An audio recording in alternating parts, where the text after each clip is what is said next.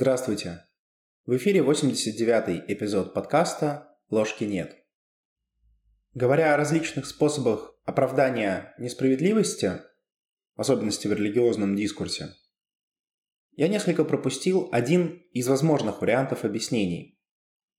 Так или иначе, это не осталось незамеченным и всплыло на дискуссиях на YouTube. Поэтому этот дополнительный выпуск я бы хотел посвятить обсуждению концепции всеобщей справедливости. И, возможно, то, чем эта концепция может быть опасна для человека.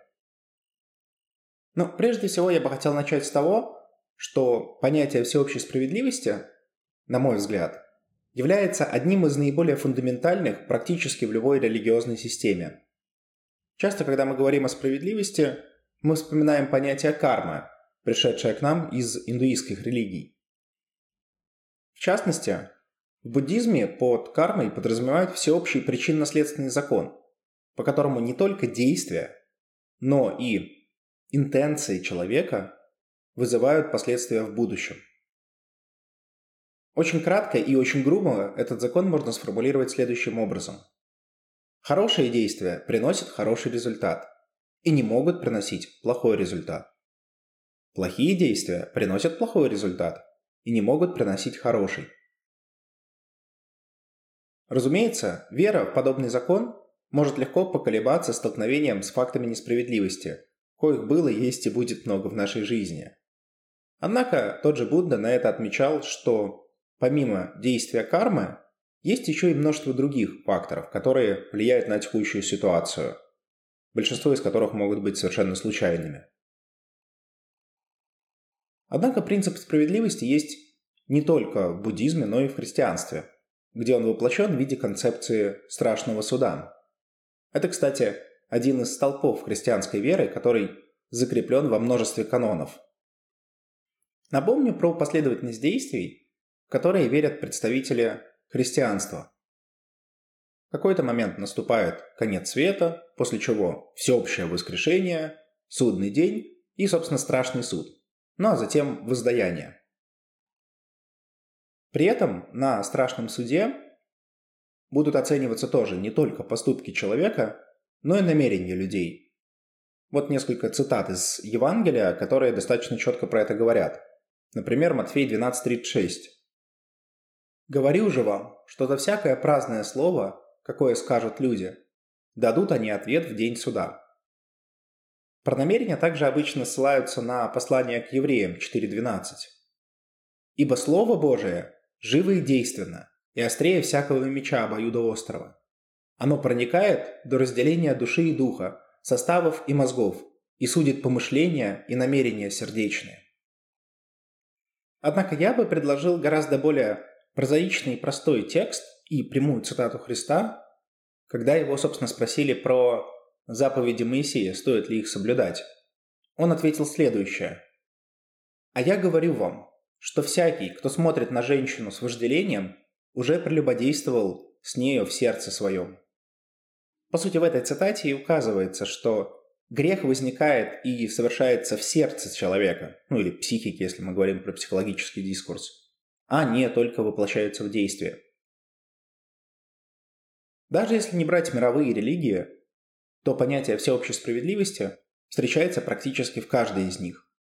Ну, например, одна из самых старых известных нам религий, египетская, в этой мифологии имеется представление о посмертном суде Осириса, где сердце человека будет взвешиваться вместе с пером на весах Маат. В греческой мифологии есть несколько богинь, отвечающих за справедливость – Астрея, Дика и, в конце концов, Фемида – в общем, так или иначе, понятие всеобщей справедливости есть практически в каждой религии, хотя отдельные постулаты могут различаться. Поэтому можно сказать, что в принципе понятие справедливости для религиозного дискурса является универсальным. Однако тут можно спросить себя, а чем же так важна концепция высшей справедливости? Почему люди включили эту концепцию в свои религиозные представления самых древних времен. Но прежде всего потому, что эта концепция позволяет очень легко и непринужденно решить проблему зла. Напомню, что в философии под проблемой зла подразумевают некоторое противоречие, которое возникает у людей, которые верят в существование всемогущего, всеблагого и всезнающего Бога.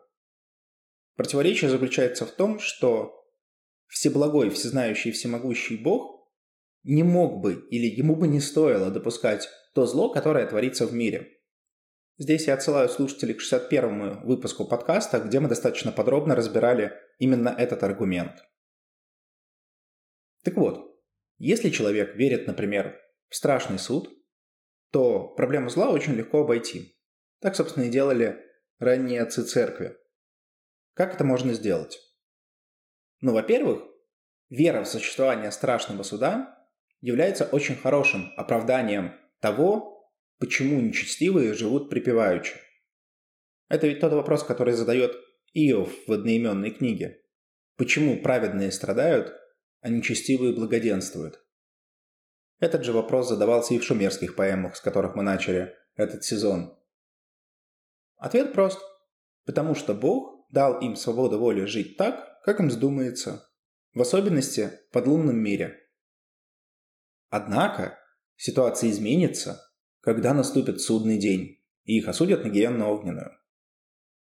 Иными словами, нечестивые благоденствуют сейчас, но когда-нибудь это изменится. И это когда-нибудь будет как раз на страшном суде. Есть и вторая линия аргументации. Наличие несправедливости в мире является очень хорошим стимулом для того, чтобы человек задумался о вечном. Вот даже если не брать какие-то сложные религиозные дискурсы, вот если даже вспомнить просто какие-то наши жизненные события, нашу жизненную историю, очень часто мы задумываемся об экзистенциальных проблемах только в ситуации страданий. И в некотором роде, и так утверждают многие психологи, многие философы, именно ситуация страданий заставляет нас размышлять о тех проблемах, о которых мы обычно не размышляем. Но суть не только в этом. Вот что мы обычно называем злом? Обычно злом мы называем вот в бытовом дискурсе болезни, смерть близких, страдания невинных, например, детей, природные катастрофы. Все то, что сеет хаос и разрушение. Но важно, что если мы находимся, например, в христианском дискурсе, то все это происходит исключительно в этом, подлунном мире.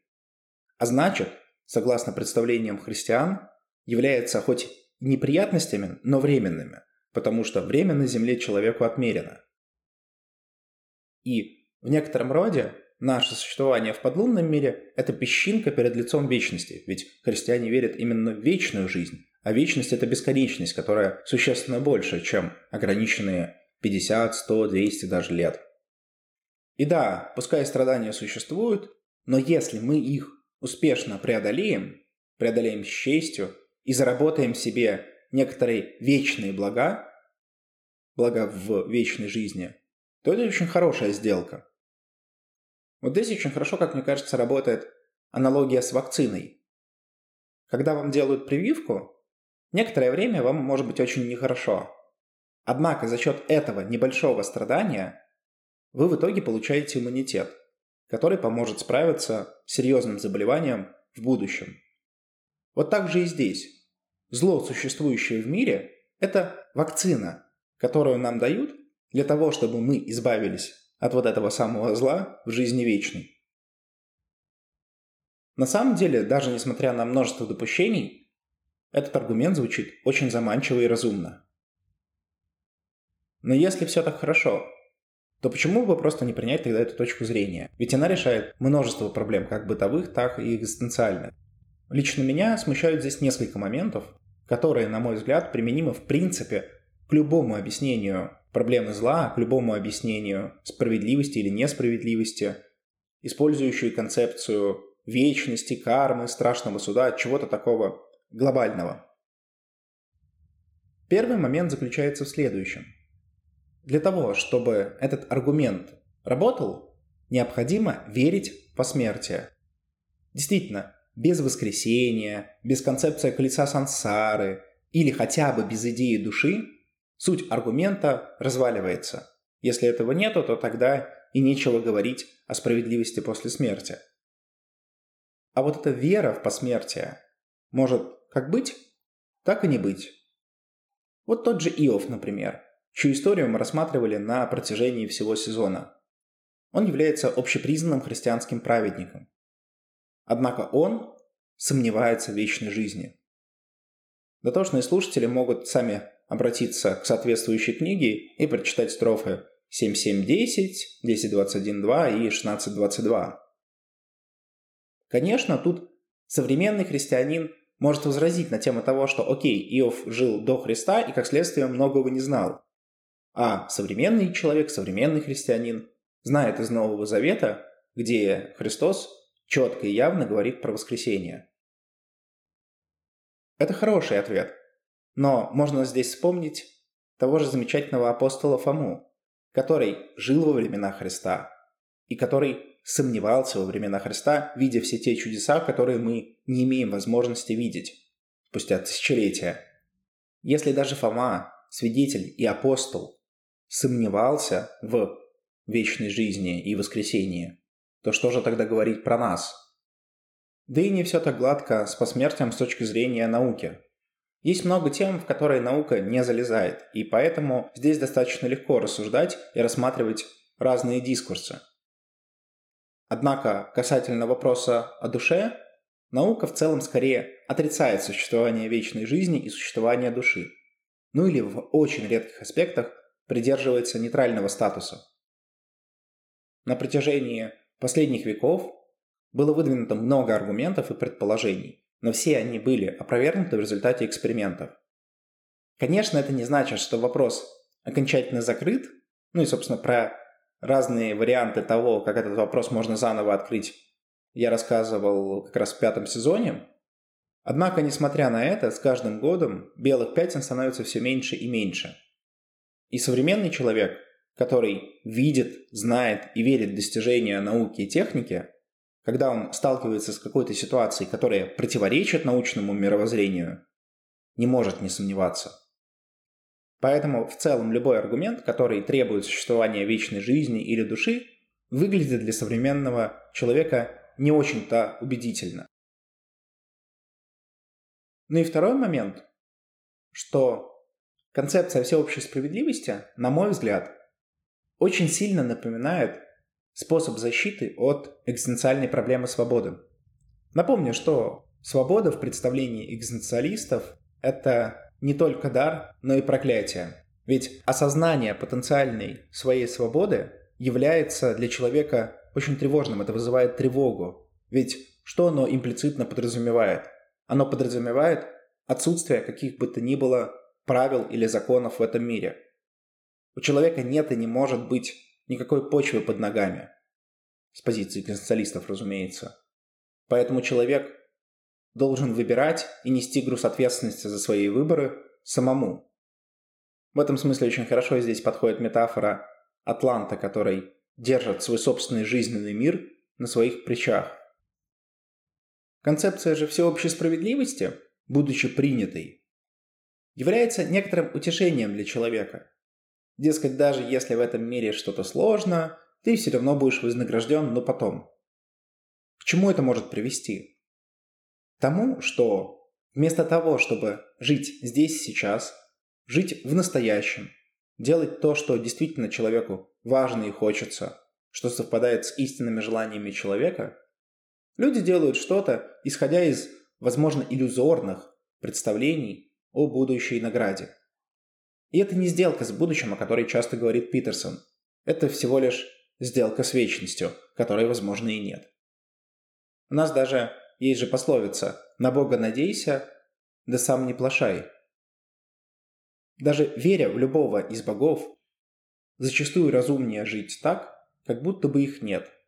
Потому что очень легко, веря в подобные истории, перепутать настоящего бога за богом, о котором говорил Тилих, и очередной образ архетипа отца. Вот, на мой взгляд, концепция высшей справедливости – это как раз про это. До некоторой степени ее полезно иметь для психики, чтобы был какой-то островок стабильности и порядка. Но если это становится максимой жизни, если это начинает определять нашу жизнь, если это становится крайне сильным глубинным убеждением, то человек так и не вырастает. Кто-то из аналитических психологов приводил очень хорошую метафору, что человек по-настоящему становится взрослым тогда, когда становится сам себе отцом. Вот это, на мой взгляд, требует разрушения концепции всеобщей справедливости. С вами был подкаст «Ложки нет». До новых встреч!